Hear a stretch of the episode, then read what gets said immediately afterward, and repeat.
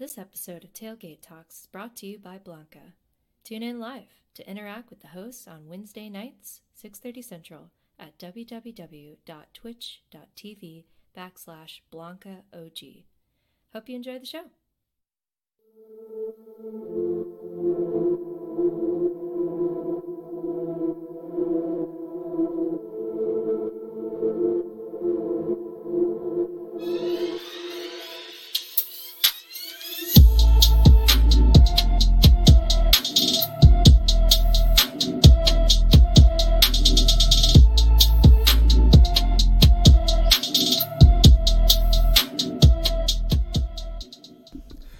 Welcome, welcome, welcome. This is episode 33 of Tailgate Talks.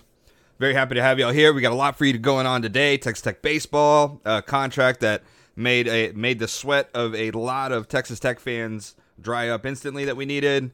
Uh, basketball did a good move. Got a little bit going on NFL. Bas- uh, NFL NBA playoffs uh, have been phenomenal to watch the last week.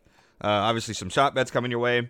But with, with that, let's just go ahead and jump into the intro. Make sure, if you're not already, that you're subscribed to the podcast on Instagram, or not on Instagram, on, uh, well, you can do that there, follow us there. But on uh, Spotify or iTunes, if it is on iTunes, make sure you give us that rating, give us that five star review. Definitely helps us out in the long run, especially whenever we're trying to pull sponsorships and stuff like that. But as far as the Instagram talk does go, make sure you are following on, on all socials. Twitter, you can find us at tailgate underscore talks. Obviously, Instagram and Facebook will be there as well. But uh, more importantly, uh, we've been dropping a lot of videos on the YouTube channel. So uh, we, we, we've been dropping three a week. We got two shorts for you guys, uh, quick little four or five minute videos, kind of quick, a little bit of information. You can catch some of the personality from us in there as well as uh, some some sweet sweet editing from Mr. Brooks down below me. Um, uh, they, they've been some great videos. So make sure to go hit up that YouTube channel, drop a subscribe, ring the bell on there. That way you can be notified anytime we drop another video for you. Uh, as far as our personal accounts, Dustin, you can find him at Dustin Wimmer22. Brooks, you can find him at Calvin B. Barrett on Twitter. And me, you can find me at Blanca, where the L is a 1. And lastly, if you have any sort of suggestions for the show or uh, need to reach out to us for any reason, you can t- uh, hit us up at the email, which is tailgatetalkspod at gmail.com for any thoughts or questions, or again, anything you want to hear us discuss on the show more often. Uh, so, with all that out of the way, let's go ahead and just jump right into the episode. This is Tailgate Talks Club Red.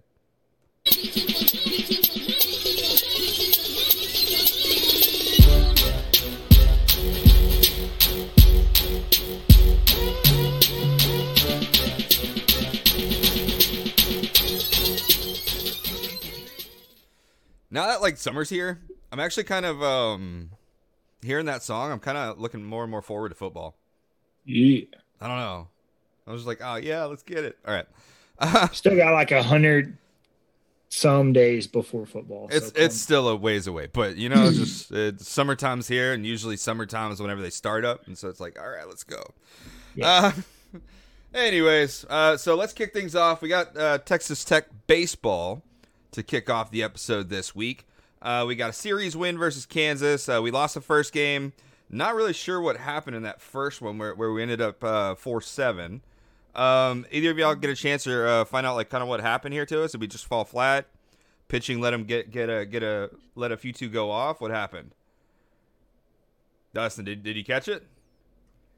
no, I didn't catch it, but it looked. I think it was the same thing that we've kind of been struggling with is pitching inconsistencies. Yeah. Is that right, Brooks? Uh, yeah, good old bullpen. Okay. Yeah. That's what I kind of assumed whenever I saw the Pretty loss. sure. Is just bullpen just kind of let it get out of hand a little bit, and then bats just didn't light up in time to catch back up with the Yeah. score. But Yeah, I think we were down five to four. I think Jace hit a, another bomb in like the bottom of the eighth, make it a one run game, and then we proceeded to give up two, Two more, more. runs in the ninth, Ah. and then made it almost you know impossible to come back. So uh, it's okay though. We we ended up with a series win at least. Um, yeah, I mean, at least it, it's just been a frustrating year in the fact that you didn't sweep anybody in the conference, and you had multiple chances to against teams that you're far superior than, and you just for some reason could never put it together for three straight games. Yep. Yeah, they played to the level of competition pretty often. It seemed like, but On the uh, other side of that, obviously, we won the next two games. We won the Friday and the Saturday game, so we ended up taking the series in Lubbock against Kansas. More Big 12 wins. Obviously, we needed more of those uh, going into uh, the Big 12 tournament and the NCAA tournament. So uh, let's go ahead and. Uh, I mean, we we had the Baylor game earlier this morning that went pretty well. Um, anybody get a chance to watch this one at all? Yeah, I watched some of it. Um, well, one, it started at 9 a.m. So if you watched it, good for you. um, sucks for all those players that had to get up at like six o'clock to get their day going. What really sucks is Baylor has to play again at nine tomorrow. And we do not. And So- doesn't suck. No, that that's great. What are you talking about? Good for you, Baylor. So good for us for winning that first game, getting out of there. Um, Losers. we got TCU on Thursday. That'll be a really big game to Mhm. determine some seeding. Luckily, they lost quite a bit of games down the stretch, like the last two weeks. So they slipped in the rankings big time. So maybe that opened the door. But if we can get a win on Thursday against TCU, um, that really sets us up for a good national bid and obviously end of the weekend. Right. Because uh isn't it the top eight teams host regionals, right? Yeah. Yeah. But Yeah. back to our game, though, Dru Baker was hitting bombs. Oh yeah? Hold on, let's Oh, here, I'll yeah. pull up the box score. Before he could even blink, he had already hit a home run. Yeah. Ooh, Uh, yeah. and then lead he off home run, like what Home first or run, second left field, pitch? first first inning. just teed off on it. Second at bat, single. Third at bat, a double. He was a triple away from the cycle, three innings into the game. Yeah. And so, of course, his first at bat afterwards, Baylor plunks him because that's the kind of cowards they are. Yep. Uh, but no, we didn't get to see him hit it, hit for the cycle, but he did have four hits today, which was pretty impressive. We'll take that though. Um, Yeah, yeah. We'll Not going to complain about that kind of performance. We, we, and we, we- pitched we pitched like our number three or so guy. So the fact that we had a good outing for him, and then we can have our best two guys coming up. How many do y'all know about how many he had like 11 strikeouts. Mason Yeah, he pitched had great. like 11 or something Yeah. strikeouts, is what I saw. how, how deep into the game did he go? He only went five, I think. Oh, so he, Yeah. pitched, he pitched perfect then. He shut him out for five. Yeah, that's good. He, he did good for five, and then we went to our bullpen, and our bullpen, of course, loved to make every inning interesting, but ultimately only give up four runs, and um, you put on 11, so you didn't have to sweat too much, but still, No, for some reason, that bullpen makes eight runs seem like it's not enough. right? Jesus. Either way, win's a win. Big 12 tournament moving on. We got the uh, TCU game coming up on Thursday, so that'll be tomorrow if you're listening to the live recording. Yesterday if you're listening to Yesterday. the podcast. Um so any any thoughts about going into this game? I know we did pretty well against them earlier in the season. Um where was that? I had it up here. There I it think we're going up Yeah. against. I think I saw we're going up against the guy that we lost to. The one game that we didn't win. It's the guy who's pitching tomorrow. Micah Dallas And- like No, for Yeah. TCU. Uh, yeah, that's a Oh no no uh, no, Micah Russell Dallas is, Smith, pitch, sorry. is a Texas Tech pitcher. Russell Russell Russell Smith is uh is the the TCU pitcher. That Yeah, is it's good that we have Micah going out there because he's been our stud the last month. Hmm But And uh, yeah, but I think their pitcher struck us out like 12 times in seven innings. So it'll be interesting to see how we go against them a second time. But yeah, Dustin kind of hit that, you know, hit it on the head there earlier, saying, you know, this is kind of for seeding. I think if you can beat them tomorrow, I think you've secured a spot in the top eight, and yeah. that's kind of what you're looking for. At And least so that. hopefully, yeah, especially with Lubbock and with Texas Tech, they do really really well at home. I feel like like they're they're they're gonna have a chance to win almost any series. The other big thing about that game, Hmm. if we win, we get Friday off. If we lose, we got to turn around and play Friday. Ew. So if we win, we can go straight into a day off and then Saturday, maybe just win a conference title, three straight games. Who knows? yeah. That'd be a huge day off, especially before. Do we want to win the the championship title though, going into the tournament? What? Um, it. I think we mentioned it last week, but in past years, I don't normally care about the Big Twelve tournament. But I think this year, I'm just kind of looking to see what our rotation and all of that looks like in a long weekend of baseball. Yeah. And, you know, if we have to get to that fourth game, like who's going for you and just kind of see what it's going to look like in case we do make it to the College World Series and, Yeah. you know, what, what our roster is going to look like like that. So I would like to see us at least make the championship series, I think is, is kind of what I'm looking at for, from this team. Yeah. Yeah. I think that's good expectation. I mean, we have we have uh, another probably about one or two teams that can threaten us out of the Big Twelve realistically, and so I, I think some value to the tournament's not bad. But as long as we keep seeding above eight, uh, it really doesn't matter too much to me, in my opinion.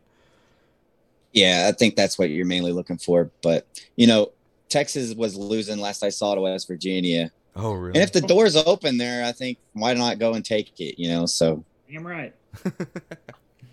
um, so that's kind of what we're looking forward to as far as the the tournament coming up. But uh, uh, speaking of baseball news, big big news obviously coming through for us because after the scare from the the betrayer uh, heading to Austin, a lot of people were kind of starting to. Uh, uh, kind of have like a little bit of uh, uh, uh, of uh, just a little bit of that fright coming back whenever A and M was trying to kind of steal Tadlock from us, and sure enough, Kirby comes through, gives gives Tadlock the the lifetime contract with the school. So we locked him up. Huge news there. I was super pumped to see that because I saw Twitter basically in, in in all sort of a scare and cry the day before this contract hit, and I don't blame him because obviously we just went through so, some some serious heartbreak. But uh, Brooks, thoughts on the contract? What do you think? Yeah, I kind of missed most of the panic because I was in uh, Vegas, and so I saw like the news trickle in, or I, I think I saw a couple tweets, but you know I was busy with other things, so I didn't really look into it. And so when we arrived back from Vegas on Monday, like the first thing I saw, as soon as I got, you know, as soon as our plane landed, I saw a tweet said that they had just agreed to the lifetime contract. So I kind of missed most of the panic and stuff. Ah, So I, I enjoyed that, not was- having to go through that. But it was about you know- 48 hours of puckered butts the whole way. Whole way I don't know. yeah, I don't think it I don't- was. I don't Yeah, know I don't how know. much traction that A and M got towards Tadlock, like legitimately. Mhm. I think that was the rumor that he was going to be the number one target, and then Kirby and Tadlock like, well, we've been here before, and literally like a day later, they're like, we got this done. Yeah. Tadlock's d- not wanting to leave, obviously, and then yeah. so they made it turn around real quick. And I don't know if A and M even got to breathe the same air that Tadlock was breathing. Do we know what the actual offer is? I didn't see a money deal, but I know it's like a seven year deal, and then it just starts rolling after that. I think it's like 1.2. four million or something a year. 1.2 I mean, we're gonna pay him top five money every year. Yeah, yeah, definitely. Yeah, he's going to be one of the top paid That's okay. baseball coaches. And you make him one of those guys that, you know, when he retires, he's going to be like one of those guys who's celebrated by not just our university, but Yeah. by all of college oh, baseball. yeah. And like a guy who's built the program and turned it into a team that used to just hope to get to the tournament and is a team that now expects to make it to Omaha every year. Which is, I So- mean, again, that's all we're hoping for out of fans. Is just, just a chance. We just want a chance to get there, play in a bigger stage, play in a m- meaningful game, and have a shot at every game we go into. And Tadlock's Tadlock's the man. Yeah, I'm looking down here, A and M offered him 1.2 million a year. That was that's what they tried to tried to throw at him. And I guess, I guess we beat that. I, I don't know exactly what Texas Tech offered, but apparently we, we we smoked that one, and he's with us for life. So Yeah. Well, we got him that, and then right on, you know, right before the weekend, we threw out that we're going to be, you know, throwing out new facilities for the baseball team too. So Yeah. not only do we lock up the best coach we've ever had here, we're bringing him some new facilities. So imagine all the winning we've done with kind of subpar facilities. Right. Imagine the winning we'll do once we got No joke. top notch facilities. Uh, future is bright. It's nice to not lose another coach yeah, um, like that, but I, I don't think everybody any really ever thought that he was actually going to leave. No, but I think it was more of the fear from from from Beard heading to Austin. Yeah, Uh, I think it was that- just that- uh, It was just that, honestly. I think it was mostly just people just being like, Flashbacks. No, not like, again. No, no, no. so, uh, continuing on with the baseball discussion, uh, we did we did do pretty well this season. Obviously, uh, we had quite a few players nominated and brought into the All Big Twelve uh, season awards. Uh, do one of y'all actually have a written up list for this, or do we want to just go down it? yeah, I wrote out everything. Dustin, you got it too. Uh, I'm just looking on what Arlie has pulled up, but I kind of know a couple of them. So Brooks, you can take it away. Yeah, we'll start off with the honorable mentions, I guess, and that was Ryan Sublette, uh, one of our relief pitchers, probably our most reliable relief pitcher. Yeah. Um, and then Patrick Monteverde, starting pitcher, had been our Friday night guy. Kind of took a little dip kind of at the end of the season here. But second teams, we got Micah Dallas, who's come on real strong as of late be probably our most trusted pitcher right now. And then Braxton Fulford, who's been just locking it down behind the plate all year and been really good with the bat. And then first teamers comes as no surprise Jace Jung, Cal Conley, and Dru Baker. Uh, three dudes who've just been killing it all season. And then, of course, your Big 12 player of the year, Boom. keeping it in the family back to back, basically. Jace Jung Yep. wins the Big 12 player of the year, Awesome. guy who just torched it all year. They become the first pair of brothers to ever win the award. Oh, really? So that was kind of cool. That's cool. Yeah. So, yeah, first brothers.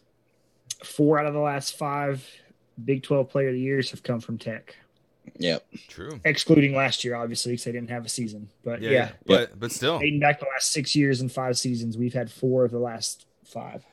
Texas Tech baseball is real.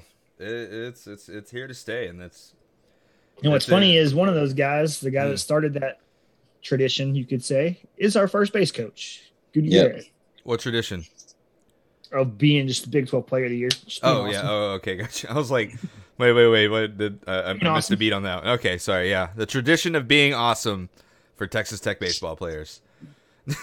Yeah. Um, so, you know, big, uh, obviously, Jason's been just really fun to watch this year. And so I, I think a lot of Tech fans kind of assumed he was going to win the award, but we've seen the Big 12 do dumb things before, like co Big 12 players of the year. Yeah. We've seen that plenty of times. So it was just nice to see them give it to him outright. Uh, yeah.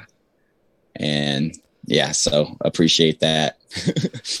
No, it's good, and I mean we take it, and and it, it's even though it's just an award, it's not like we won we won the national title. It still gives some legitimacy or value uh, from from onlookers as to the work that that Texas Tech has put in this year. So it's good to see. It's good to see that. Um, so let's go ahead and uh, we're we're gonna turn on to the next page. We're gonna look ahead at uh, Texas Tech basketball. Take a quick stab at that one. Something we had been uh, hoping for on every single recruitment announcement to come through. We've been waiting for it. And announcement after announcement, we kept getting six six six six six six. We have finally recruited a six eleven forward, uh, Daniel Batcho. Uh, so, have any of y'all ever ever get to watch this kid play? I don't know anything about him except that he's tall. Thank God. He's got a big dude. That's all I care when about. I, when I saw that he committed, I was like, who? I hadn't even heard him on the radar or Mm. anything like. So it was I mean- came kind of I think as a big surprise to most of us. I mean, we'll, we'll we'll take it. You know, it's it's Yep, going to be a we'll sophomore it. year. Hey, Uh, Yeah, big guy that. too, 6'11", 245, So he's got a little bit behind him. saw that six eleven. He comes in. He was a four star recruit when he was coming into college from France, as you mentioned a little bit earlier. Uh, set out last year due to injury, so he still has four years of eligibility remaining.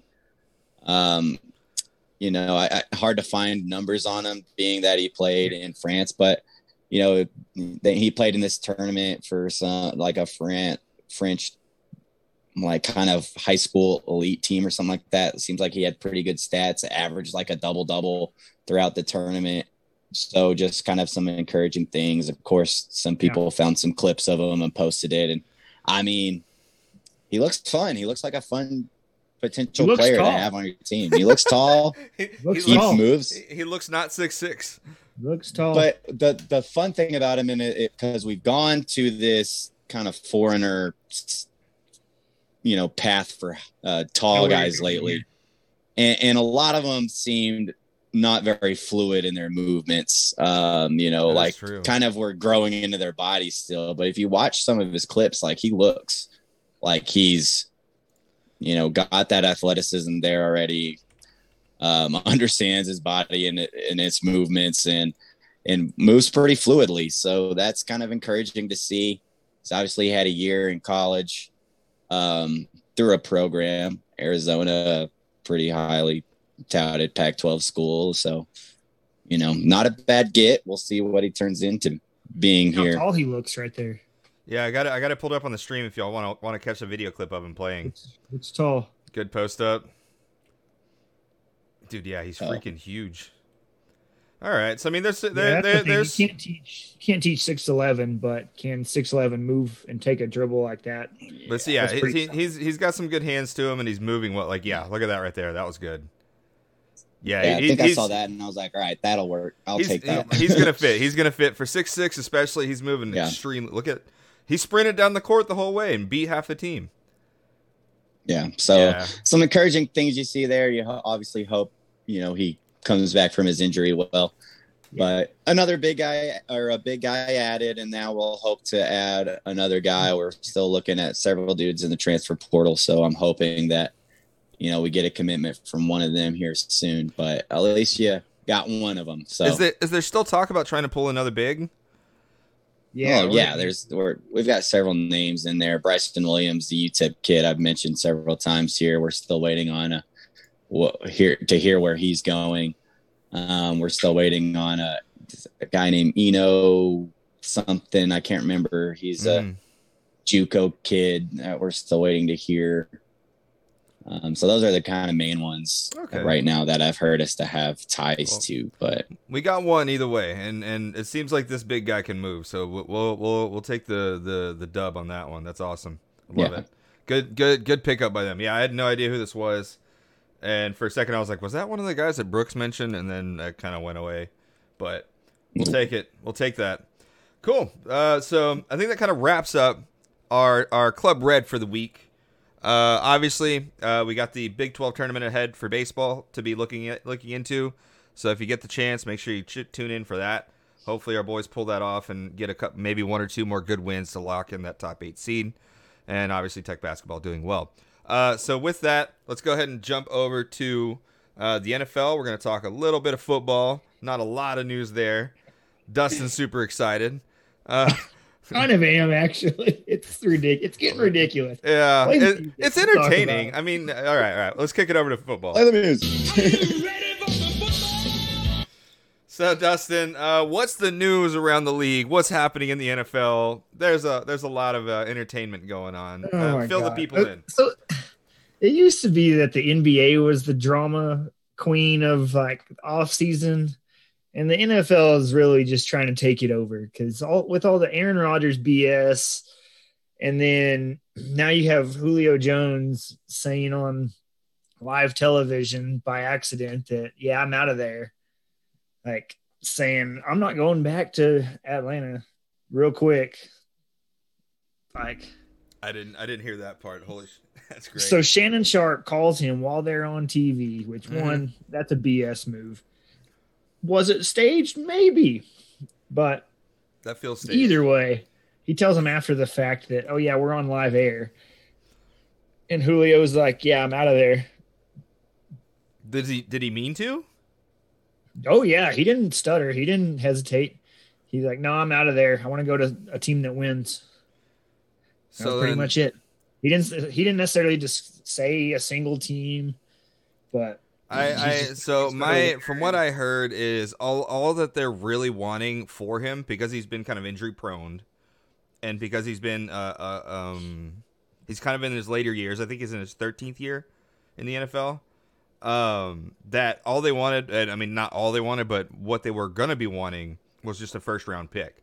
Which, if let's say they do get him to Green Bay, and Green Bay still keeps Aaron Rodgers, that first round pick is going to be what pick number 31.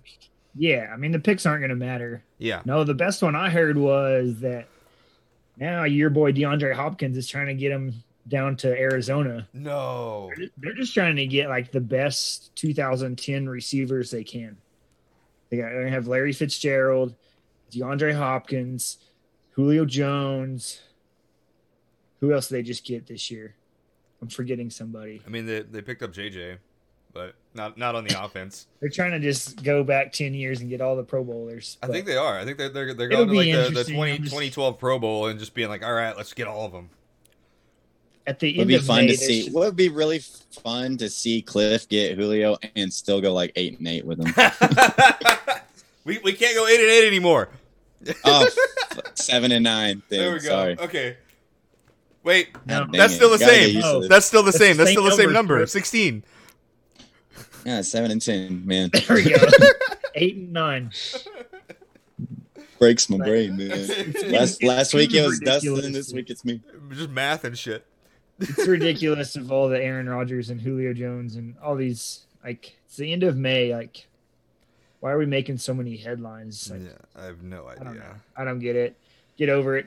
Well, meanwhile, Tom Brady's just having practice with the boys, getting the gang back together to go win Oh, the title. dude, You don't hear the any the the, the Bucs, the Bucs and the Chiefs are probably the most relaxed going into this next season, out of out of any roster. I feel like because they don't have they don't have anything to prove and they have the talent to back up literally everything they're going to try and I'm accomplish. thinking we're not going to have the NFL segment one of these weeks, and they just keep. They keep doing doing dumb shit. Yeah. I mean, What A do we little do? bit of news. uh, We have a lot of NBA stuff to talk about. We all stop over there. we'll take it though. We'll take it. Um. All right. Cool. Cool. So that that is kind of the main news for the week. Uh. Obviously, there's still the the little bit of uh, little bit of Rodgers Rodgers drama, but outside of that, nobody really cares. Uh. The only main thing was Julio Jones wanting out of Atlanta, which I'm not surprised of. The team is has been since that upset loss has been mediocre to bad. And so like I would be wanting out of there too, especially if I was uh as potentially talented as Julio Jones is.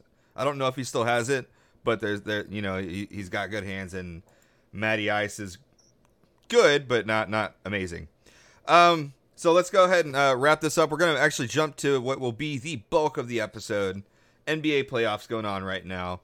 Um, a lot going on there. Obviously, we had the play-in games, and we got the first round that we can talk about.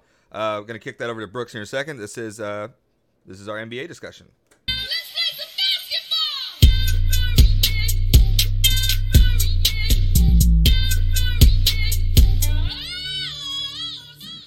All right, so uh, Tailgate Talks NBA discussion. Uh, Brooks, kick us off with it here. Um, we had the play-in game with the Warriors and Lakers. Uh, let us know how it went. Yeah, pass me the rock. I got this. um, yeah, so NBA playoffs are underway. Most teams have played two two games by now. If they haven't, they're playing tonight to get that second game in. Yeah. But as of last episode, we were kicking it off right before the NBA play-in game for the Lakers and Warriors started. Since then, we've had an incredible LeBron James shot over Steph Curry to put them at the seventh seed. And then we had the Grizzlies knock off Steph Curry and take the eighth seed. So no Steph Curry in the playoffs. His greatest year ever, probably. No playoffs for him. Hmm. What does that what does that mean? I don't know. Steph never gets anybody to crap on him. Everybody loves Steph. Um, but I don't know. Kind of disappointing that I don't you couldn't beat the Grizzlies at home in this year where you've just been going off every single game and you lose to Ja Morant and Dillon Brooks. Dude, hold on. Speaking of your boy Brooks, Your, your, your cousin. I remember watching him at Oregon. When did he get to be six seven? um, I was like, I mean- "Who is this j-" he's still growing. I, I guess he's still growing when he got to the league. I, dude, he's I, mean, I don't really he's have a- an explanation. Steph Curry like killer. He locked stuff down. us Brookses, we mature, you know, a little bit. We hit our prime, some- some you know, late- a little bit later sprouters. in life. So, um, you know, he was just he just hadn't hit the cusp yet, but now he's there and he's knocking Steph Curry out of the playoffs. He joins Um, the group so- of great Brookses. Jordan. Joins. Well, We've got a lot of them. Start doing our Brooks of the week on here. every now and then.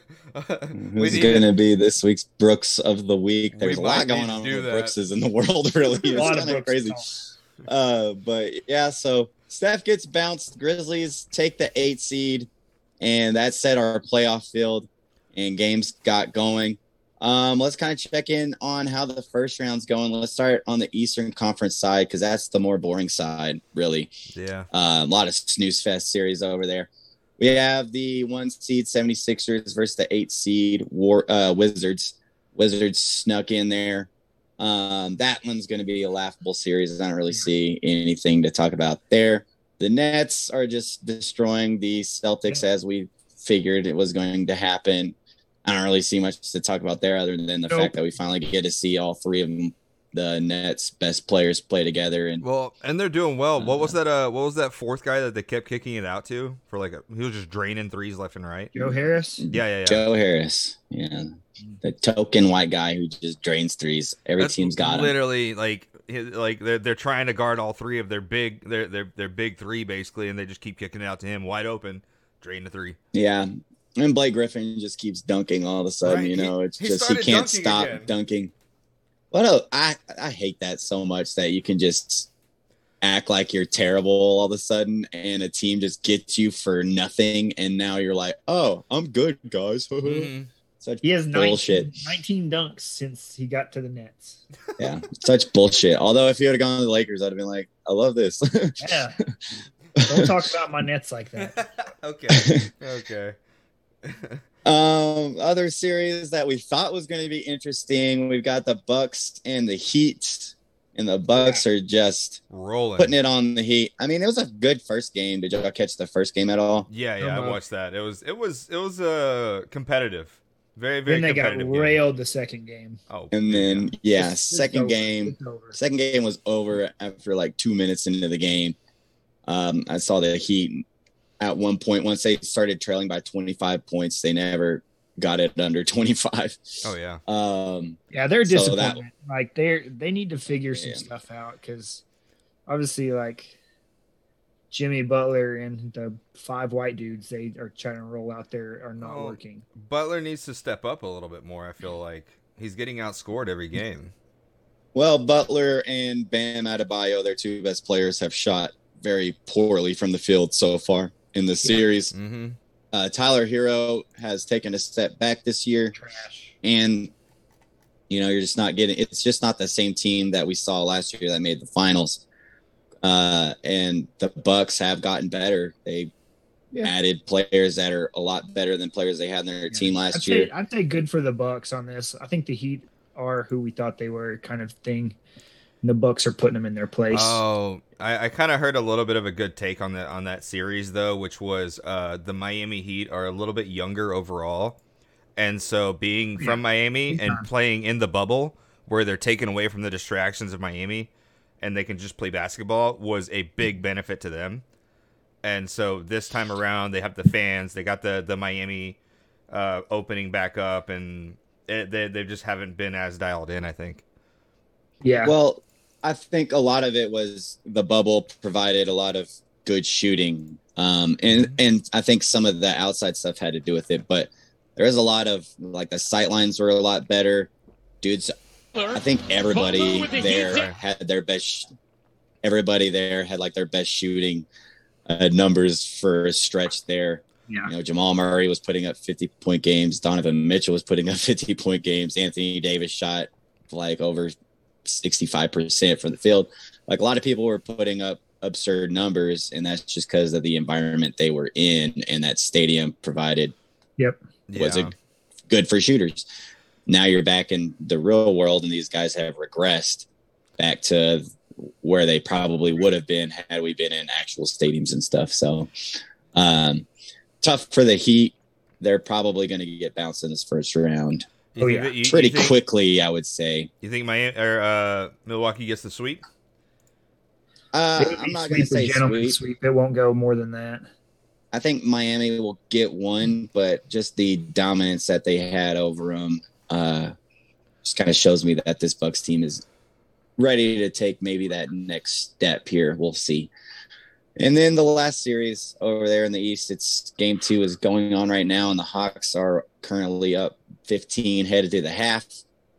Uh, it was a fun first game, and Trae Young and that These, this is going to get is- intense. Like this whole series, I feel like is going to get heated. I mean, they're up by Trae 13 Young has become right now, enemy though. number one to New York City. Oh yeah, They hate him.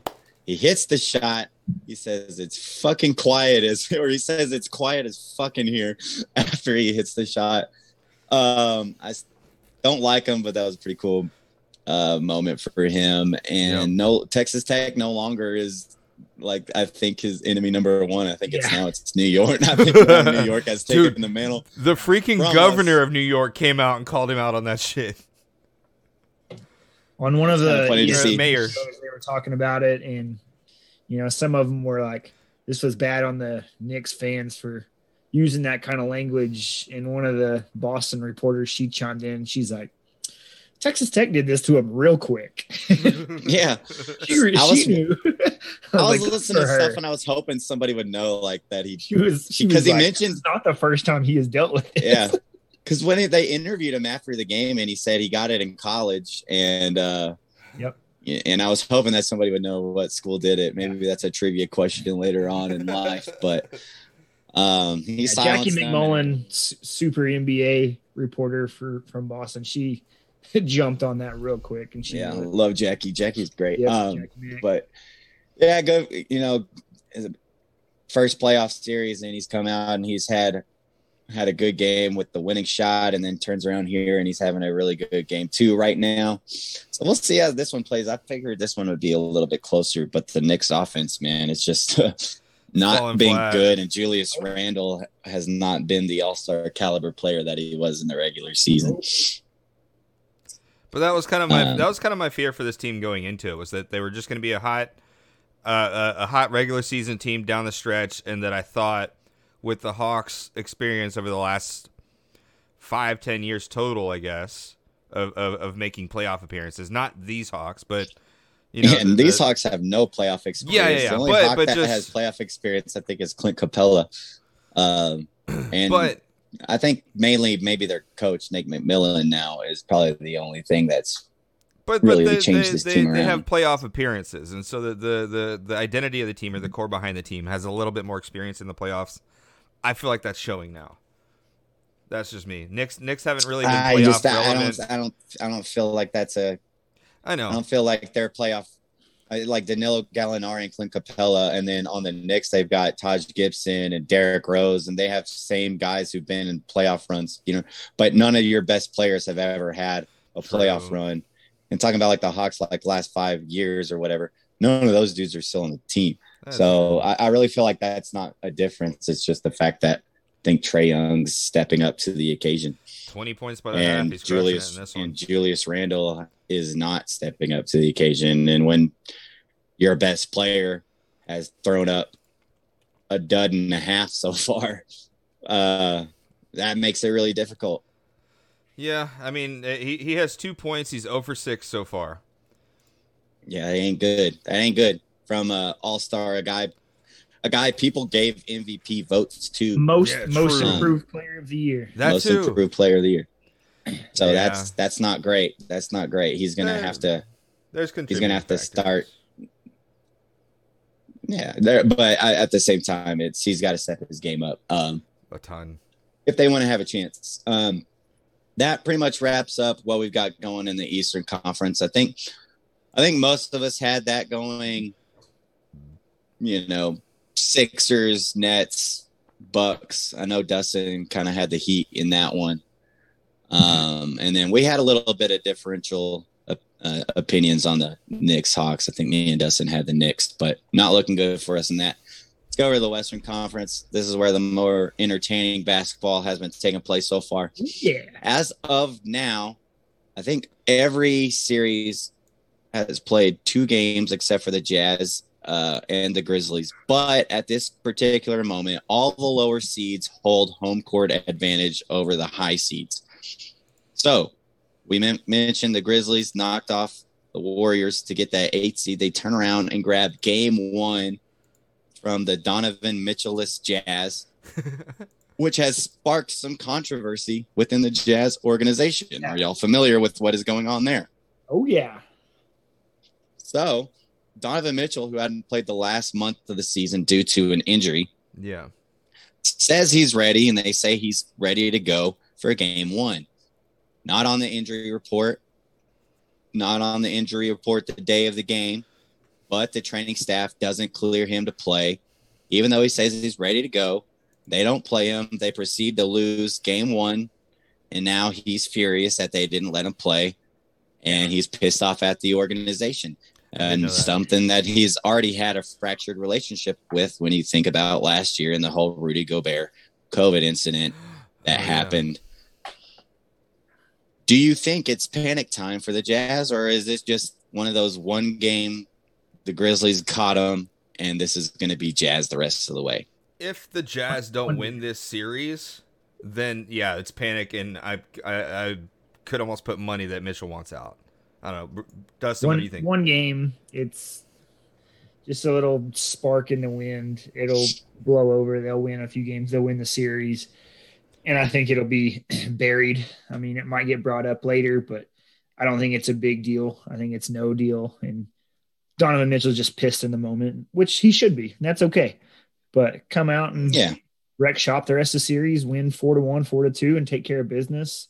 And you got the number one seed. Don't screw this up by being a locker room cancer all of a sudden and spreading wildfire, you know? Yeah. I, I don't think this is anything for them to super be worried about. I understand Mitchell's young and he's a competitor, and you want to be out there when you think you're ready. Uh, reports I've heard is that he's been training with uh, other people instead of the Jazz training staff, and so I think that's where it gets complicated. Is well, the Jazz training staff don't really know how ready he is because he hasn't been with them. So if they clear him and he goes out there and gets hurt, who does that fall back on? It falls back on them. It Yeah. doesn't fall back on whoever Mitchell's been But that's training kind with. of on so him for yeah, training independently, which totally fine. But you also got to check in with your team staff to get cleared for games. Like, yeah, there's liability on that. So interest interesting little subplot there though, because I think a lot of people assume the Jazz were just going to kind of wipe the floor with the Grizzlies in the fall. Game one does make it a little interesting, although I still believe that they'll take the series. It might be six games, five, six games, but you know, we'll see. Um, ga- uh, the two seed in the Western Conference, the Phoenix Suns, they got handed the Los Angeles Lakers. And while an exciting and fun season for the Phoenix Suns, they were dealt a pretty shitty hand for the playoffs, and then they were dealt an even shittier hand in game one with Chris Paul getting hurt.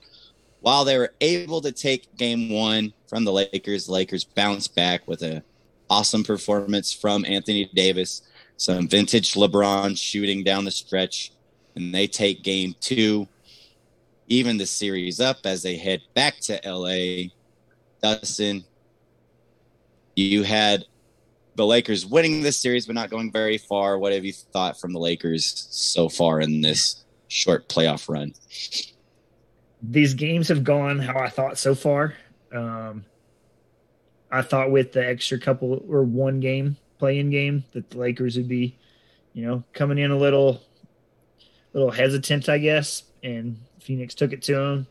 There's some tussles in there. That game might, that series might get a little interesting, also, little heated between Chris Paul and LeBron and everybody else, kind of getting tangled up and ripping each other's shoulders out and poking eyes and all kinds of stuff. But typical LeBron, he has lost a lot of game ones in series. I think like 60% of game ones he's lost, or 60% of series he's lost game ones, he has come back to win. Whereas the average is about 20%. So Yeah, LeBron kind of likes to do this, I guess you could say, of like coming out a little easy and seeing how the other team is and playing it a little slow and then taking care of business from there. Yeah, exactly. Uh, Arlie, you got any thoughts on the Lakers? Uh, kind of slow start to the playoffs so far. Uh, I mean, uh, kind of riding the coattails on that one. I mean, it, it was it was um, almost an intentional slow start. Get a feel for how they're doing playoff wise, and then kind of see what they're going to be like competitively in a playoff scenario. Completely different from the regular season. And with that, with that CP3 injury, I, I, I I'm having a hard time pulling for this or thinking the Suns are going to drag this out more than six. Yeah. Um, like the Lakers no.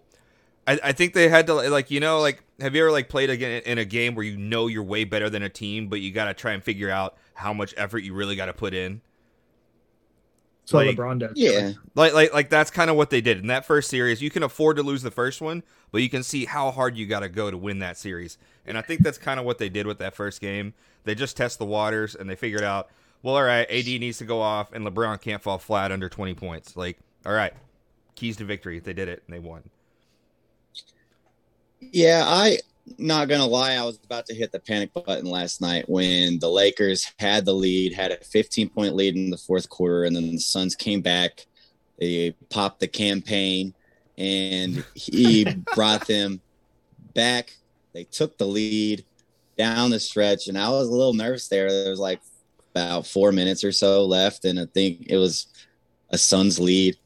And I was a little nervous So that oh, if they can't go down 0-2, this is going to be really difficult for them to come back. If Chris Paul isn't playing healthy and they still can't beat the Suns, the crowd was getting into it, which Mhm. I had just forgot what it's like to watch a game with that kind of energy and it was so much fun but the suns are being chippy and they just had all these plays and i thought that the lakers were going to blow it and then the lakers finally did what they should have done all along at the three minute 40 second second left mark in the game they threw ad at the five and that shit was a wrap i tell you what I cannot understand for the life of me why the Lakers keep throwing that bitch ass Andre Drummond out there for whatever minutes he plays a game. He's gonna get numbers just because he's freaking big and he's gonna get rebounds and putbacks and all that. But he just clogs the freaking paint, man. And guess who needs room to work with in the paint? Anthony Davis, LeBron James. And all he does is sit down there, camp the basket because he can't do anything other than score right around the rim. He's freaking trash on defense. Ayton's been having his way with him down low. He doesn't need to play. Marc Gasol comes in, and all of a sudden the offense opens up. They're able to move the ball around. Marc Gasol can actually shoot a three, uh, so he makes the offense look better. But for some reason, Vogel keeps like, "We gotta play Andre Drummond, gotta play him." But the best lineup the Lakers have is Anthony Davis at the 5 They Mhm. do that, game's over. So this is the lineup they go to down the stretch. They go AD at center, LeBron, KCP, which I still don't understand why he's playing either there because he's been trashed these two games. Alex Caruso and Dennis Schroeder. Dennis Schroeder has a great game yesterday. Your Yeah, three did. best players are LeBron, AD, Schroeder, and your fourth might be Caruso right now because he's actually playing consistent and he's not scared to shoot it like KCP and stuff. But uh, I'll just baffled he's- at how many minutes Drummond got. It's ridiculous. Car- Caruso is is so so on the points, but he, he's more of a just a oh a, a, a try hard defensive Say- presence. He's the energy guy. He's going to make the right play. He knows Yeah. what he's doing. He's not really going to, while he might not be an offensive threat, he's going to make the right pass. He's going to make the right Yeah. play. He's going to take the shot if it's there. And he's not going to, he's going to give you great defensive minutes. So I just, I was just baffled at how much I saw Drummond last night. And watching Ayton just torch him down low was, I was just like, what the hell are we doing here? Was like, do we want to win this game or not? And then they finally go 80 at the five, and it was over. They couldn't score until the refs decided they were just going to keep letting Devin Booker shoot free throws, even the game was over. I saw that. Literally, they weren't touching him. It was bullshit at the end of that game. I thought there were maybe an over that the refs were trying to get or something. I don't know. But I don't know. I was a little bit on the panic mode because the thing I thought that the Lakers had the advantage on were were big guys down low. They had Drummond, they got Gasol, they got Montrezl Harrell, they got Anthony Davis. And Ayton had been eating up the big guys in the first two games. So I was like, what the advantage that I thought the Lakers had, they haven't really had so far in the series. And if they're going to lose those two games, I just didn't really know what the adjustment is unless you just decide to go AD at the five and quit playing trash Drummond and trash Harrell and, you know, give him good salsa minutes because I think he's all right. But anyway, sorry I had to go on my little No, no. What a rain. It was there. As a resident Laker fan. well, resident LeBron fan. yeah, Uh, LeBron. No, So- it was it was a good it was a good game last night. I I, I was there. Or I was watching the, the the end of it. That point where you were talking about where where the Phoenix Suns caught up for a second, but then like you kind of saw the switch go, and like Yeah. whenever whenever they did move AD, like uh, you could see the switch in the gameplay, and It it, just looked it looked in their control, like like how Yeah. it should have been the entire time. It just looked in the Lakers' control, like they didn't miss a beat. For the it looked like game. when you're like the older sibling and you're playing your younger sibling in like a one on one outside and you're just kind of letting them feel like they're really good and then you don't want them to actually beat you so then you decide it's over and it's over that's what it looked like last right. night That's what it as soon as they decided to as soon as they decided to play defense and start knocking down shots it was a wrap yeah. but- Uh, that it's still been a really fun series. It's felt like the Western Conference Finals in the first two games so far, but anyways, I like So it. No, I, I, I like this matchup. I think it's been interesting. I think there's been good drama. There's been good basketball play. Like I love it. I, I, I do love this series quite a bit. Let's move on to another series that's happening. We'll get to the series that I think all of us have enjoying the most at the very end of this. Let's go Blazers Nuggets. Blazers dominated game one, stole home court from the Nuggets right off the bat, but then the Nuggets bounced back with a big game two win and a impressive Jokic performance. Dustin, your Blazers, they're a streaky team. They can kill you offensively. They can get torched defensively. Think they have a shot in pulling the series off after the first couple games have played out. Yeah, I still think they have a chance. I mean, you never know when they're going to go for 130 or 140 a night, but then you also never know if they're going to give up 130 a night.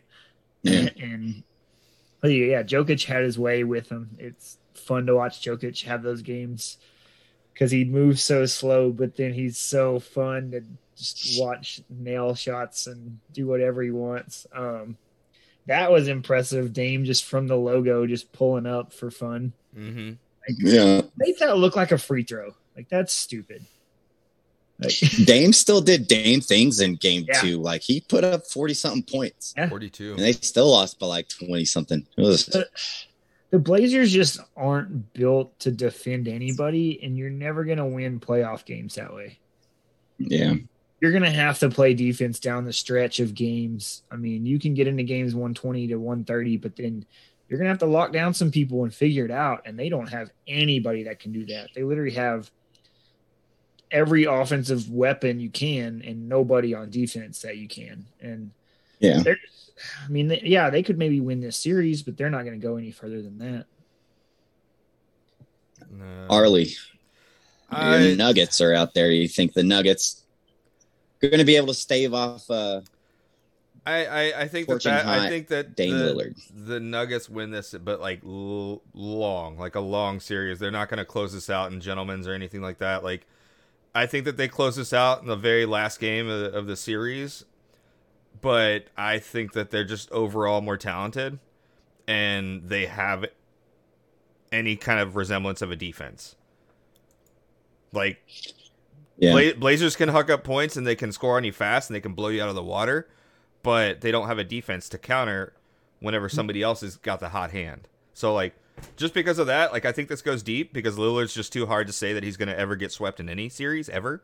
I would never put that money on that at all. But I feel like this goes 7 and I still think the Nuggets take this one. I'm still going with my Blazers pick on this one. I still think they have enough to get through it. I think Nurkic is the big key to the Blazers' success here in this run. If he can stay out of foul trouble and just focus on Jokic and let Jokic get his. But if he limits Jokic's assists, like in game one, Jokic had one assist. That's good numbers. Let let Jokic get his, make the rest of the Nuggets who haven't really, you know, ever been on that stage and proven that they can beat you. Let them beat you, and um, you know that they did that successfully in game one, not so successfully in game two. Yep. But it's still going to be a fun series. Nuggets Blazers always lives up to the hype. But yeah, the series that I don't think any of us have seen would have seen playing out the way it has so far. The Los Angeles Clippers and the Dallas Mavericks, with the Mavericks leading two games to nothing after two games in Los Angeles. Dustin, only 31 teams have ever won the first two road games of a best of seven series. The Dallas Mavericks being that 31st team. What are your thoughts as our resident Mavericks fan? How you feeling about the outcome so far? I mentioned it last week that I wouldn't be surprised if the Mavericks handle the Clippers. And now that we're two games in and they've sustained good runs and good games at the Clippers Stadium. I'm like, is Luka gonna kill the Clippers? Like, remember like two years ago when Pat Mahomes killed the Texans and they just blew up after that. This is what this feels like. You gotta, it. Feels you, like you gotta Luka's say that. Got, what? You gotta say it. but does it not feel the same? Think about I, it. I, I, I, think I think it'll be a similar outcome, but yeah, keep going, keep going. I I think it feels like Luka's gonna kill the Clippers and they're gonna lose this series and the Clippers gonna blow it up, and who knows in what way, but come back next season with a whole different kind of roster and mindset. But I think this is Luka's game and the Clippers are just there. Yeah, Arlie. I I I, you, I, I have you didn't agree. like you you didn't like the Clippers coming into this. You I still don't wanted the Mavs to win because you didn't appreciate how the Clippers go about their process. How are you feeling so far? I I, I think that this is a a, a full uh, show of the work that the Clippers have put in this year. They sat their players for half the season, and yeah. and we're going into the playoffs, and you're going to try and go against. I'm sorry, but like uh, as much as I hate rooting for for Dallas, like I love watching this Dallas team play, and Luka is the hottest hands in I think basketball in these playoffs. Uh, maybe not the highest scoring overall. I, I, don't know if he's hitting the highest average, but well, you want a stat? Uh, should we do it now? While we're on Luka, yeah, let's go. While we're on it, let's do it. Take that for data. So Luka is now eight games into his postseason career, and he is the first player in NBA history through eight career his first eight career games to have 250 plus points, 70 plus rebounds, and 70 plus assists. First player ever through first eight playoff games. Not even the great LeBron James did that. Guess who all of those are against? A lot of the Los Angeles Clippers. but like, like Artie was saying, like they won sat players into the season to pinpoint themselves into this series. And then you're supposed to be you're supposed to have two of the best wing defenders in Paul George and Kawhi Leonard. And Luka's making them look stupid. It's embarrassing. Yeah, I saw. It's embarrassing, and and and I, in all honesty, like Kawhi goes from from the number one shopped player in the entire NBA because he won with the with the Raptor or with the uh, with Toronto. Yeah, Raptors. And and uh and and he won with them in one year after being traded away from San Antonio. And so it, it was all like, oh, Kawhi is the new LeBron, and he can carry any team to an NBA title. And then they go and do load management with the Clippers in his first year, and then they're just they they don't make what they got knocked out in the second round last year. Like it was embarrassing. I knocked out. Not even that.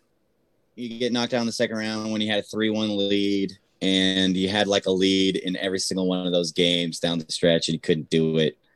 Like like um, you, you know what wins long series is team chemistry, playing together, knowing what it's going to be like game after game after game instead of half the time maybe he'll be here, maybe the other time he's sitting in a suit on the sideline. No, no, no. I'm happy yeah. to see these these Clippers losing They de- this is where they deserve to be, and I, I if they get one win out of the series, maybe. But like watching Luka hit that shot and then clapping right at uh um oh God. Freaking Pat. Bev. Yeah, Pat Beverley's face. Pat Pat- Beverly back down, and he goes, "You." Pat Beverley, who acts like he's won three championships but ain't ever won shit, That's so and that- talks more crap than anybody. That That's the why I best. wanna see this team lose, and like- you're too small. Too small. uh, God. So it that- was also like only halfway through the first quarter when he did that, and I'm like, "Hey, that's setting a tone right there." that's just that's my thing. It's just uh, it, it, it, this is a fan funded game. This is a fan funded sport, right? It's due to the watching that people get from television, the ads that that from what people buy from the ads, the ticket sales, the jersey sales. This is all their money that they're getting paid is based off of the fans. So then if this dude's sitting 40 games, I'm sorry, he doesn't deserve fans. He doesn't. Fine. No. Okay, lose I losing five or six games and then blow it up. I hope they Let the do. Mavericks go to the next round. They want to. Yeah. All right, guys. My turn. Okay. Y'all have had the stage. Go go go, bro. But since I don't owe a shot bet and poured one by accident, I'm gonna take a celebra- ce- Celebrity celebratory, oh, okay. celebratory. Hard words are hard. Mhm. Shot for the Mavs and Luka. So, cheers to y'all. Cheers. Uh, I mean, I'll cheers to it. But my my opinions on this because last night was, you know, peak basketball for me. LeBron has a great, you know, stretch down there. They beat the Suns to even up the series, and the Clippers fall apart. Can't win two, you know, one or one game on their own home court. Nope. When they specifically tanked so they would face the Mavs, so they wouldn't have to face the Lakers till the Western Conference Finals, and this could be the second straight year that the like uh, the Los Angeles Clippers fail to even, you know, make that matchup happen. And on top of that, you traded like every single pick you have for the next five years to get playoff P, who can't win you any playoff games. Kawhi Leonard is obviously going to be very pissed off if he can't get out of the first round with this team and this is going to be it's going to be a blow it up situation because they got to figure out how they're going to get picks back paul george is are obviously already signed a pretty good contract with them so he's obviously going to be on the trading block if their goal is to keep Kawhi but Kawhi could opt out of his contract and go somewhere else which i think is probably more likely that he's just like you know what fuck this I'm I made the, the mistake of coming here. I should have never come here. It was I should have gone to the Lakers and I would have been, you know, back to back to back champions, all this stuff. It's just been hilarious because I do find the Clippers as cowards. I really do. I think everything they do as an organization has been very cowardly. Oh, I think the resting and stuff for Ka- while for Kawhi, I do understand it because he's had his injury problems, but at the same time, it is it, it's questionable to say the least when you've been doing it so long and your team hasn't got along over the last two years. You've tried to fill it in with with guys, but you never play them together, and so you come into the playoffs. You have all these high expectations, and then time and time again, you know, you you you shit the bed and you do all this stuff to try to give yourself an advantage and then it turns out you you know it's it's on you Mhm. at this point you know you keep trying to do things to help yourself out oh if we go play the mavericks we'll just have to play the nuggets Yeah. or the blazers to get there but you, you're thinking ahead instead of just thinking about you know what's right in front of you and luka dominates you luka i saw somebody post today oh just a picture of patrick mahomes and the Oh, los yeah. angeles clippers owner i was like ooh that's good I like that. I like that. because uh, because Doncic has just owned him, and it doesn't matter who they throw at him, he's torching him. I mean, Kawhi guarded him not a lot, but he still had eight points on three of six shooting against Kawhi, and Kawhi is supposed to be like this all-time great defender. It just doesn't matter who you throw at Luka. Luka's just. I think he's like still pissed at them from last year, and he's just letting it all unleash this year, and it's been awesome. Yeah, it is. It's been a great series. Uh, uh, every bit of it has been a phenomenal series, honestly. And I, I again, I, I, I hope, I hope the the Mavericks actually sweep this one. I think, I think, I, think the Clippers it would deserve be, it. It would be the most beautiful thing ever because Mhm. that team has no mental fortitude yet. That Clippers team, they fall apart. Do you trust Paul George? to come back in the series. No, Do you? no, I don't. No, because he's never proved it. So, so let's get the Clippers all the way out of here, please. Let's go I- Mavs. But I then so. I had I had a thought that I was thinking of today. Uh oh. Could this potentially be Luka Doncic, LeBron's 07 year where he took the Cavs to the finals before everybody thought he was going to get there? Could this potentially be that year for Luka? Because look at the path for him right here. If you knock off the Clippers, do the Nuggets or Blazers scare you? I wouldn't think that they would scare Mm. the Mavs. I think Do I think the the Nuggets would be a threat. Sure, They don't scare me without Jamal Murray. you. Yeah, their defense isn't like Luka's going to have a field day on them. on either of those. Um, yeah, do, do the Lakers, Jazz, or Suns necessarily scare you all that much? I I, I think Luka could take any one of those teams in the series. Is this the time where you know that he propels his team to the finals a little bit before we all thought he would? It feels you can- early, but it could happen. You can see it that he's one of those guys that he can drag a team as far as he wants to. He can drag Yeah. a team to the Western Conference Finals if he wants to. Like he has shown that in enough games and enough clutch moments, and just against whatever team it is, that's not against the weak teams. He can drag his team to wins and victories. So yeah, maybe. that's kind of what I started thinking. I was like, are we going to look at this 10 years from now and be like, you know, Luka got to the finals and he just got blitzed by the Nets. And then we're going to be looking at the team that he drug to the finals and we're going to be like, how the hell did he drag that team to the finals? It just kind of, it has that feel to it. You know, that team LeBron drug was obviously not very good. It was But- obviously before that we thought LeBron was ready to make that finals leap and then it kind of enhances expectations after that. But I don't know. All the great players, I think, really have that Yeah.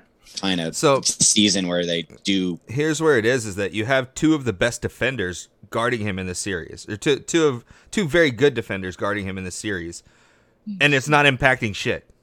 Nope. Yeah, And so, like that's that's where I think your your your uh, your statement there ha- has some very good weight because if they're not going to be able to guard him, then who is? Right. So like he could ride that out for a for a long ways in this playoffs. That's a good take. Uh, there's a possibility of it. I wouldn't. didn't I, like my take, Harley? I'm giving Brooks his. He just got done with it. All right.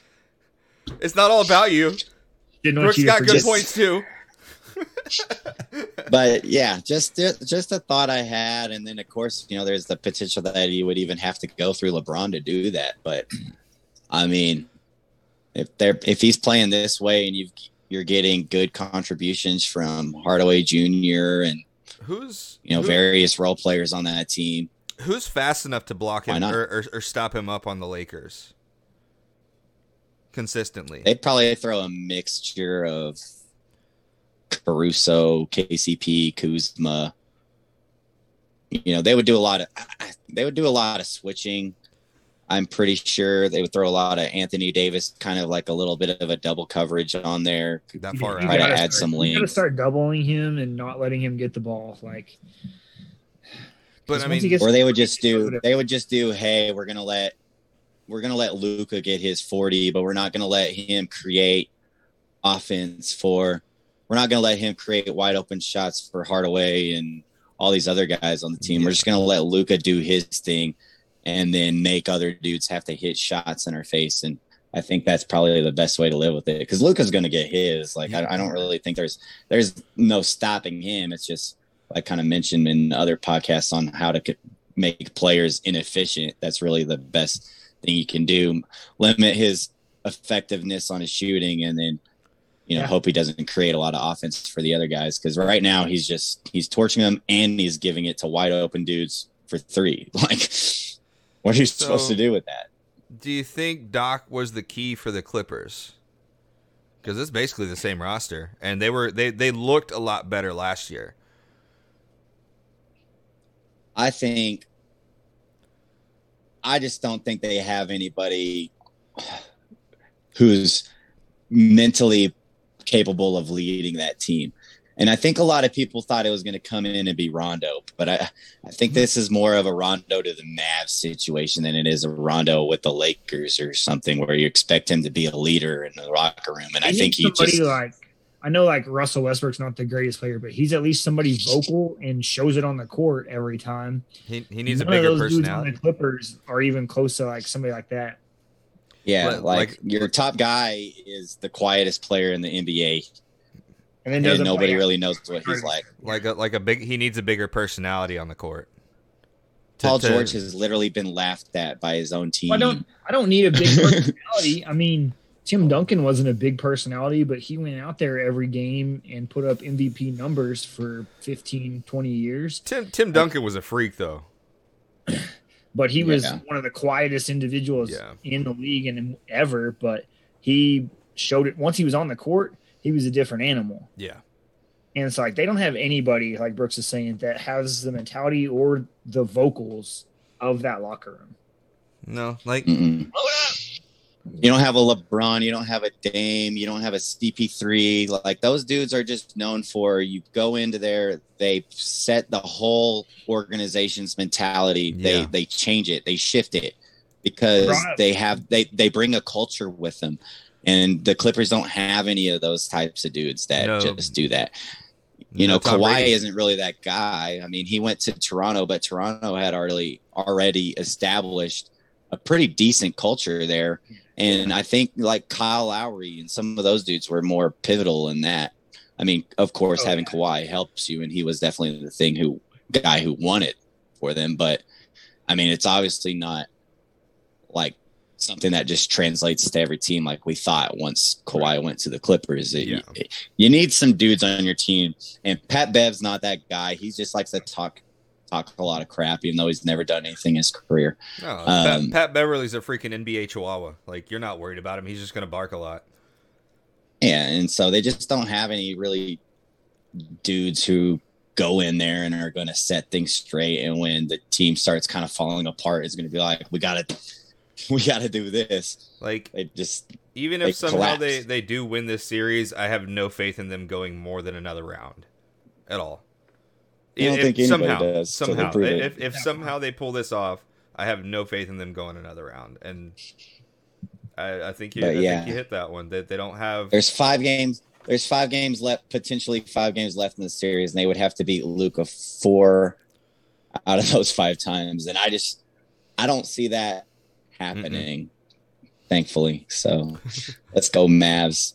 I'm for Finish it. them. I'm for it. Uh, but that's where we're sitting at in the playoffs right now. By this time next week, I'm sure some series will be decided. We'll have some second round playoff matchups to look forward to, and we'll have some franchises to see what the future is. So, looking Oh. forward to it. It's going to be a fun week of games. NBA playoffs. Yeah, it's that's why I brought up Russell Westbrook. I was scrolling Twitter and Yeah, yeah. I see he was leaving the game with apparently an injury, and some Philly fan like dumped popcorn. What? dumped, but like threw some popcorn, I guess, towards him at him in the tunnel. He had to be like held back by like five dudes to not jump into the stands. I feel like he gets the most shit from fans at places. I don't get like it. he's though. had some encounters. Like remember there's that one time where there's that Philadelphia fan who was flipping him off and he was just like, "What?" And then there he had uh some stuff with the Jazz. Yeah, I, I think I think it's more he gets caught reacting because I, I think he's just more emotional. Like you remember like Durant like two years ago. wears his heart on his sleeve. Yeah, Oh, yeah. Like, like like I think he just gets caught and his emotions get get get thrown out and that gets caught Yeah, I on know, camera. yeah. But I don't I don't think he he has a worse rap than anybody else in the NBA. I've I've never se- I've never faulted him for any of these things. I always fault the fans because Yeah. I think I think as fans we're pretty shitty people sometimes. I still think they need to take away courtside seats. But that's just me. Like like like like create a barrier in between the players and the game. Like you don't have you have a couple people on the field for like NBA or NFL games, but they're like friends and family of the franchise or whatever. Like they they they not like some rich guy that just happened to buy the ticket to stand there on the field. So like I I think the Yeah. courtside seat is a big mistake, but then I, I also think there needs to be a little bit more separation from the NBA players and the oh, and the oh, fans. What was the chick in Atlanta, courtside Karen that LeBron called? Yeah. like that that bitch didn't like I'm sorry, I, I shouldn't say it. That woman did not belong on the freaking court. Like I'm sorry. But like she's not a professional player. She's not a friend or family of the of, of the of the franchise. Like why is she there? They don't they don't belong there. I don't know. That's just me. That was a little side rant, sorry. Go ahead, Brooks. no, but yeah, all good on the NBA. We'll check in with y'all next week, and uh, we'll have some shot bets for you on the NBA as, as well coming up. So random, Yeah. random, random thought pop up. Uh, out of the East, do you think the Nets are still the favorite, or are the Phillies still, still uh, kind of the dominating force? I know it's only two games in, Nets. but what do y'all think? Nets are looking awesome. I I still think I would still put 76ers and I would still put the Bucks. I've been Ahead- uh, impressed with the Bucks. Yeah, And I'm only putting them there because I just don't want to see the Nets succeed. I just they have like th- three players that I just absolutely despise right now. so okay, all right. I just like right. don't want to. I just don't want to see that succeed. Um, but I mean, I, I do think I don't think it's a given that the Nets are just going to make it. I, I think they're they're going to have to play two teams that are going to have to make them work, Yeah, and it just wouldn't shock me if the Bucks or the Sixers were able to knock them off. okay. Yeah, no, I'm and the uh, Knicks have just tied it.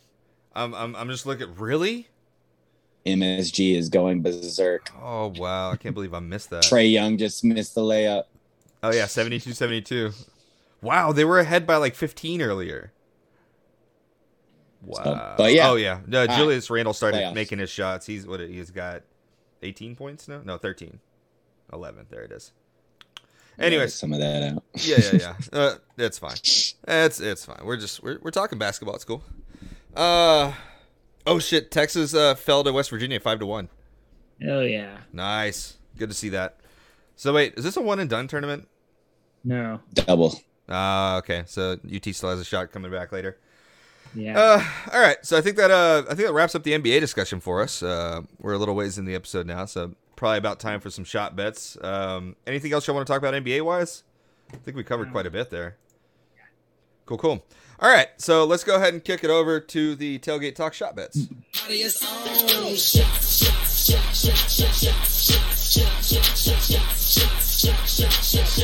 We're good streaky!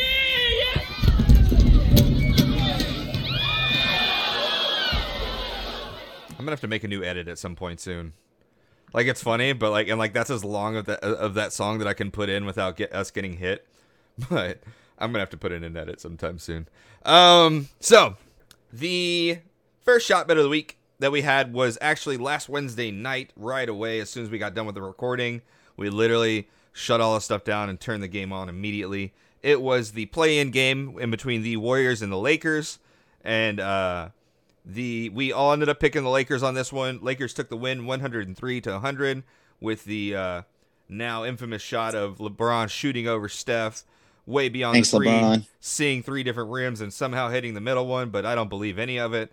But that hit from okay, okay, well, like sidebar, tell me that hit from Draymond was not like uh, I I feel like that should have been harder harder penalized.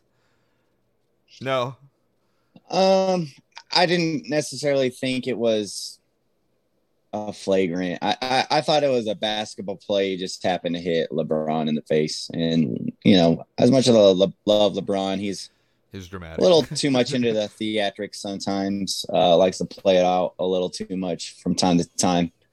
It just it, it looks so much harder, and, and I don't know. It was just I, I, I didn't get to it talk to y'all about it. LeBron made it look like it was the hardest hit ever.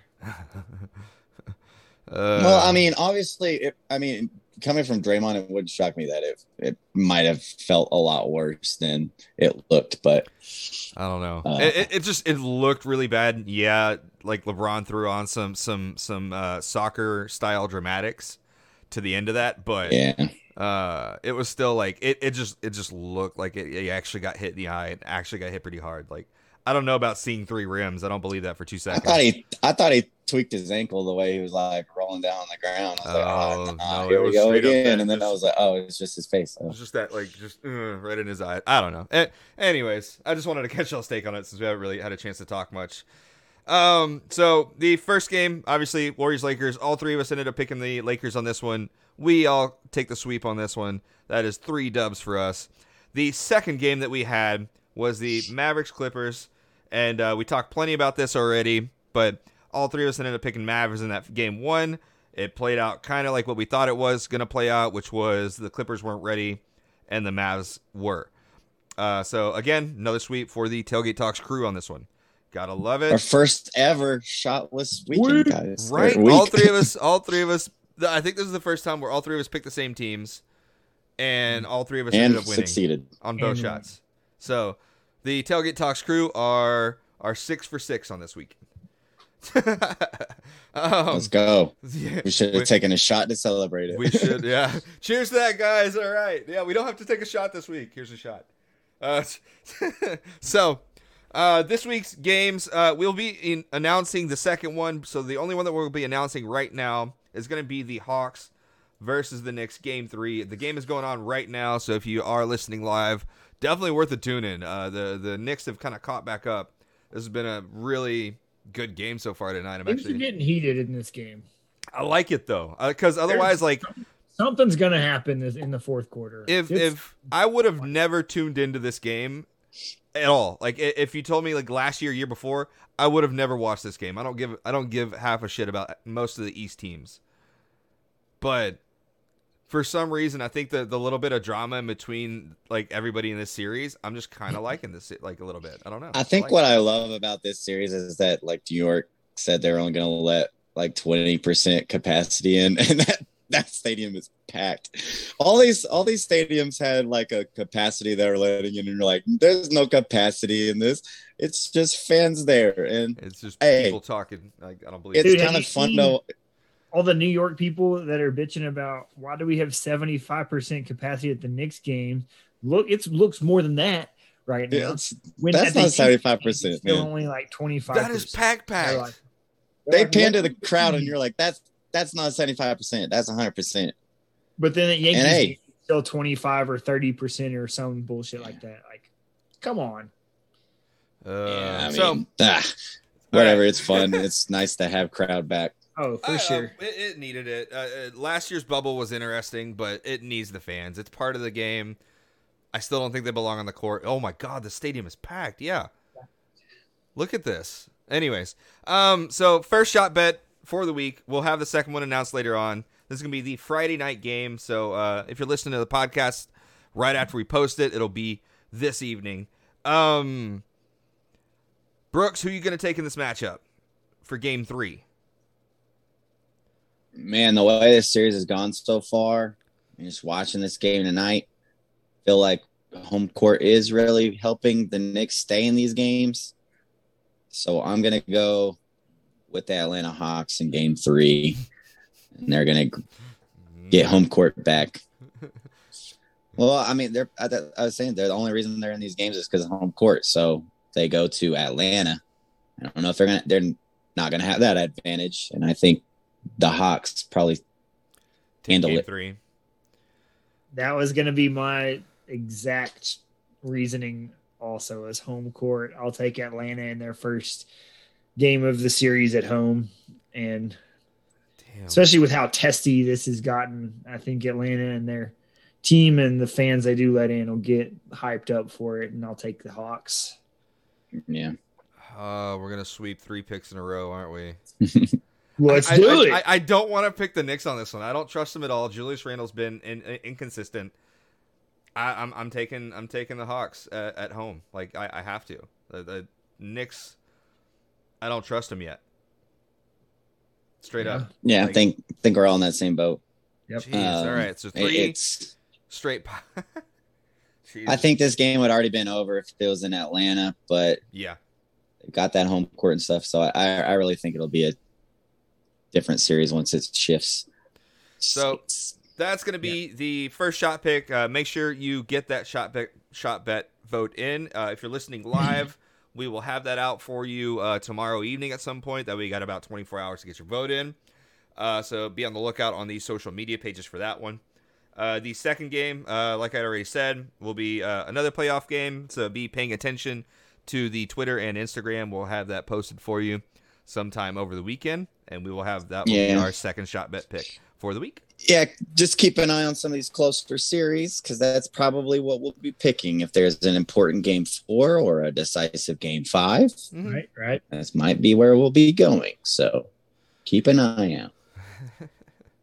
Um, so as far as the shot bets owed, I'm still at two from from a couple of weeks ago. Kind of trying to whittle that down little by little. Uh, Dustin and Brooks obviously at zero. All three of us swept last week, and hopefully we sweep again with this uh, triple pick yet again. Uh, I, uh, this is this is a rare sight where we get three picks in a row where all three of us are like, no, there, there's no other way we can vote at this, and we were always right. um, so anybody else out there uh, ha- wanted to pay off their debt, go ahead and do so at this time, and make sure you send that to us somehow. Screenshot it. You can even just send a picture of your shot glass in front of you. We don't care how you do it. We're just trying to kind of get you to have some fun with us. Uh, Can we also talk about how this is 75 to 76 going into the fourth quarter? So I'm saying, like, that, like, like, like this game. I okay. That's what I said earlier. Like, why would I pay attention to Atlanta versus New York? I don't care about either team whatsoever. But this is making me want to watch this game now. Whatever. No, Alec Burks for three.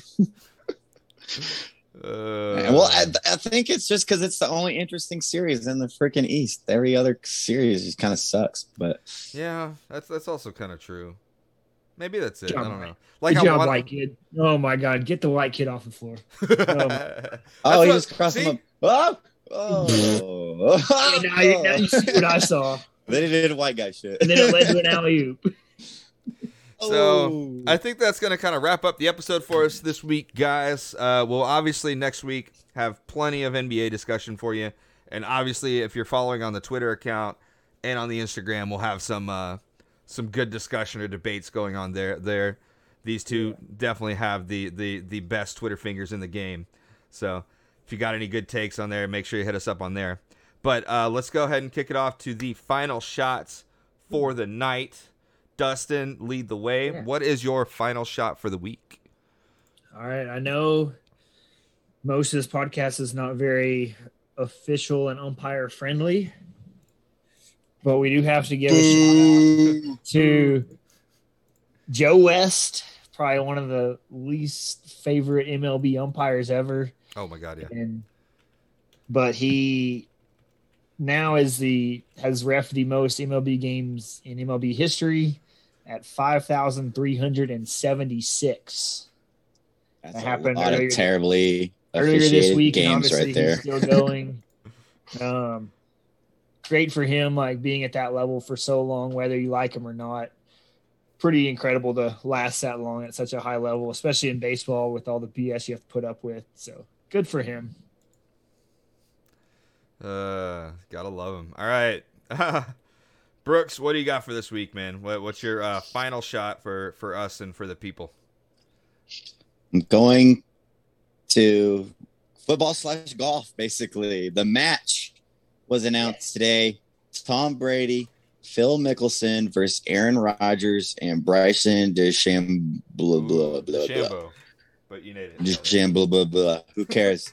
um, it was announced today, and then immediately Twitter blew up. It's been pretty entertaining to watch. Tom Yeah, Brady is amazing at Twitter. He was tweeting memes to Aaron Rodgers, uh, which was pretty funny. And then Brooks Koepka, my fellow Brooks out there, Just another of Brooks. just another Brooks killing it. Um, went at, you know, DeChambeau. There was, of course, that video that surfaced of DeChambeau walking by him and Brooks giving him just I love that video so much. And so he's like, sorry, Aaron Rodgers. And of course, that sparks some DeChambeau going at Brooks Koepka. So just a lot of fun stuff on the Twitter today with that all being announced. And of course, Phil Mickelson took a shot at Brooks Koepka too. So uh, this was an entertaining day, and it will be a fun, entertaining match. Let's go Tom Brady and let's go Phil Mickelson. Let's let's Yeah. go. Let's go do it. When is Um, that? You know, I didn't even keep up with that. I just saw all the. like June. June or July 6th. we'll have to make I a shot six. we'll have to do that. But it, it was it was a fun little little thing seeing these guys go at each other on on on the Twitter sphere. A little rivalry in golf is kind of Yeah. nice, and then of course we support Brooks's here on this podcast. So Definitely a big Brooks podcast. This is yeah, definitely a we- big we- Brooks we podcast. We support our Brookses. Uh, So apparently, th- this is this is what Roger wanted me to look up. Uh, who is this? This is a, a podcaster for hockey. I'm assuming Who's he? Who's he on? hockey podcaster. He's at he's at the uh, Predators game. Oh, crushes this beer. Jeez. All right, Roger. T- Roger Oh, with his final Taylor- shot. That's Huh? Taylor Taylor Lewan, offensive lineman for the Titans, who Oh, tore his Achilles last year. But yeah, he got the people going the other night. look at this. Yeah, amped, dude. He's tatted. But I mean, he he's just doing what an offensive lineman should be doing at a hockey game. So like this, it's not out of the ordinary. He also spilled most of that beer on himself, so kind of I mean, you Subpar. know, uh, it, it's a it's a redneck champagne really shower. getting to dive into this, Roger. That was pretty pretty crappy chug of that second beer that he had got all over himself. just, so just, just, Let's- just ex- extremely wasteful. Extremely Yeah. wasteful. drink it. Uh, all right. Uh, my final shot for the week. Um, uh, with a, a little bit of side hockey news, I decided to start pulling for the Canadiens going forward. They're they're they're a Oh, they're the Canadian guy. yeah yeah I know. I I, I kind of did it just to mess with people a little bit because uh. er- uh, I, I'm gonna I'm gonna get a jersey and all of that, and then I just want people to be like, "Oh, are you from Canada?" No, well, why? Nah. What? Then why are you wearing this? like it's it's it's my it's one of my one of my closest friends' favorite teams, and I was talking to him about it. Like I want to have an NHL team to root for because I don't watch the NHL, so I don't have anybody where I'm like, yeah, fuck those guys. Like you know, I want to get into the sport, and so Canadiens, Montreal is who I'm pulling for. They're right now losing to the Maple Leafs three to one. But the main it. news that I wanted to talk about uh, was uh, I, I some of y'all may know him, most of y'all probably don't. Uh, yeah, JJ Watt is a is a fan of the Canadiens too, so that that was kind of the nail in the coffin. But you started it, Rubber. You did. You, you, you got me going on it. Um, no, the the main news that I had actually for my final shot was uh, Zinedine Zidane. Uh, he's a he's an extremely famous French soccer player. He was on the 1998 uh, World Cup winning France team, and the headbutt guy. Yeah, okay, so you okay. The guy who headbutt the Italian guy talking trash to him uh, has officially resigned as uh, the manager for Real Madrid, which is one of the top soccer clubs in the world. Uh, he stepped down due to a couple of little differences going on uh, in between him and the organization, and Okay. I, I think he's just done basically. But he, he's no longer the Real Madrid manager. Uh, again, legend of the game, um, and it, and it sucks to see him go uh, uh, from that team. I think I think it kind of gave them a little big a little bit of that legacy touch. So Yeah. that's just that's my final shot for the week. Um, anything else we got to add for the week, guys? I think I think uh, got a decent little episode put out for this week. Yeah, I think we're good, man. oh, Cool. good. Catch y'all at the next tailgate. Ah, we gotta we gotta do the closeout. Uh, so, but save it. We're, we, you can do it again. Now, uh, if you're not already, guys, you're still here listening. Make sure you you're, you are subscribed to the podcast on Spotify or iTunes. Uh, and if it is on iTunes, make sure you rate us with that uh, with that five star. Drop a little review below. Um, and uh, help us out a ton here. Follow us on the Twitter, Instagram, and Facebook. As far as the Twitter goes, it's tailgate underscore talks. We are also on YouTube with videos that we're putting out every week. Uh, a couple of short clips that we're putting out uh, twice a week now. So just some easy content for y'all to catch up on what we've been talking about in the podcast.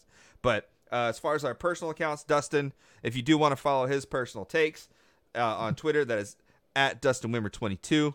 Brooks, the Brooks, our Brooks. Uh, you can follow him at Calvin B. Barrett. Me, you can find me at Blanca, where the L is a one. And uh, if you have any sort of suggestions for the podcast, make sure you email us at the email tailgatetalkspod at gmail.com for any sort of thoughts or questions or anything you want to kind of talk to us about. Um, and just a quick final reminder we are no longer doing the t shirt giveaway for the moment being. Uh, we kind of are running a little bit low on sizes, and so we're kind of doing it uh, as a bit of a legacy thing. We'll give it out to people somewhere down the road, maybe a couple years down the road, who knows. But we'll be working on a new logo, and we'll get some new shirts out. We'll be doing some t-shirt giveaways in the future, but we will let y'all know about that very soon. Um, as far as wrapping up the shot bets for the week, it is a hawk sweep for the shot bet game happening Friday night. And make sure you are following us on all those socials that I just mentioned to catch wind of the next shot bet or the second shot bet for the week. Yeah, buddy. I think that's going to be it for the week, guys. Anything else you want to add? I mean, all right. I think that's it. Catch y'all at the next tailgate. That was the point. Thank you. you, you, you, led with the same kind of thing you do when we're leaving. So I was just like, all right. yeah, yeah no, it, it, sorry. I, I, I said Brooks's trigger word and, and it was on cue. It was perfect, though. It was perfect timing. We'll catch y'all next week, guys. Peace. Later.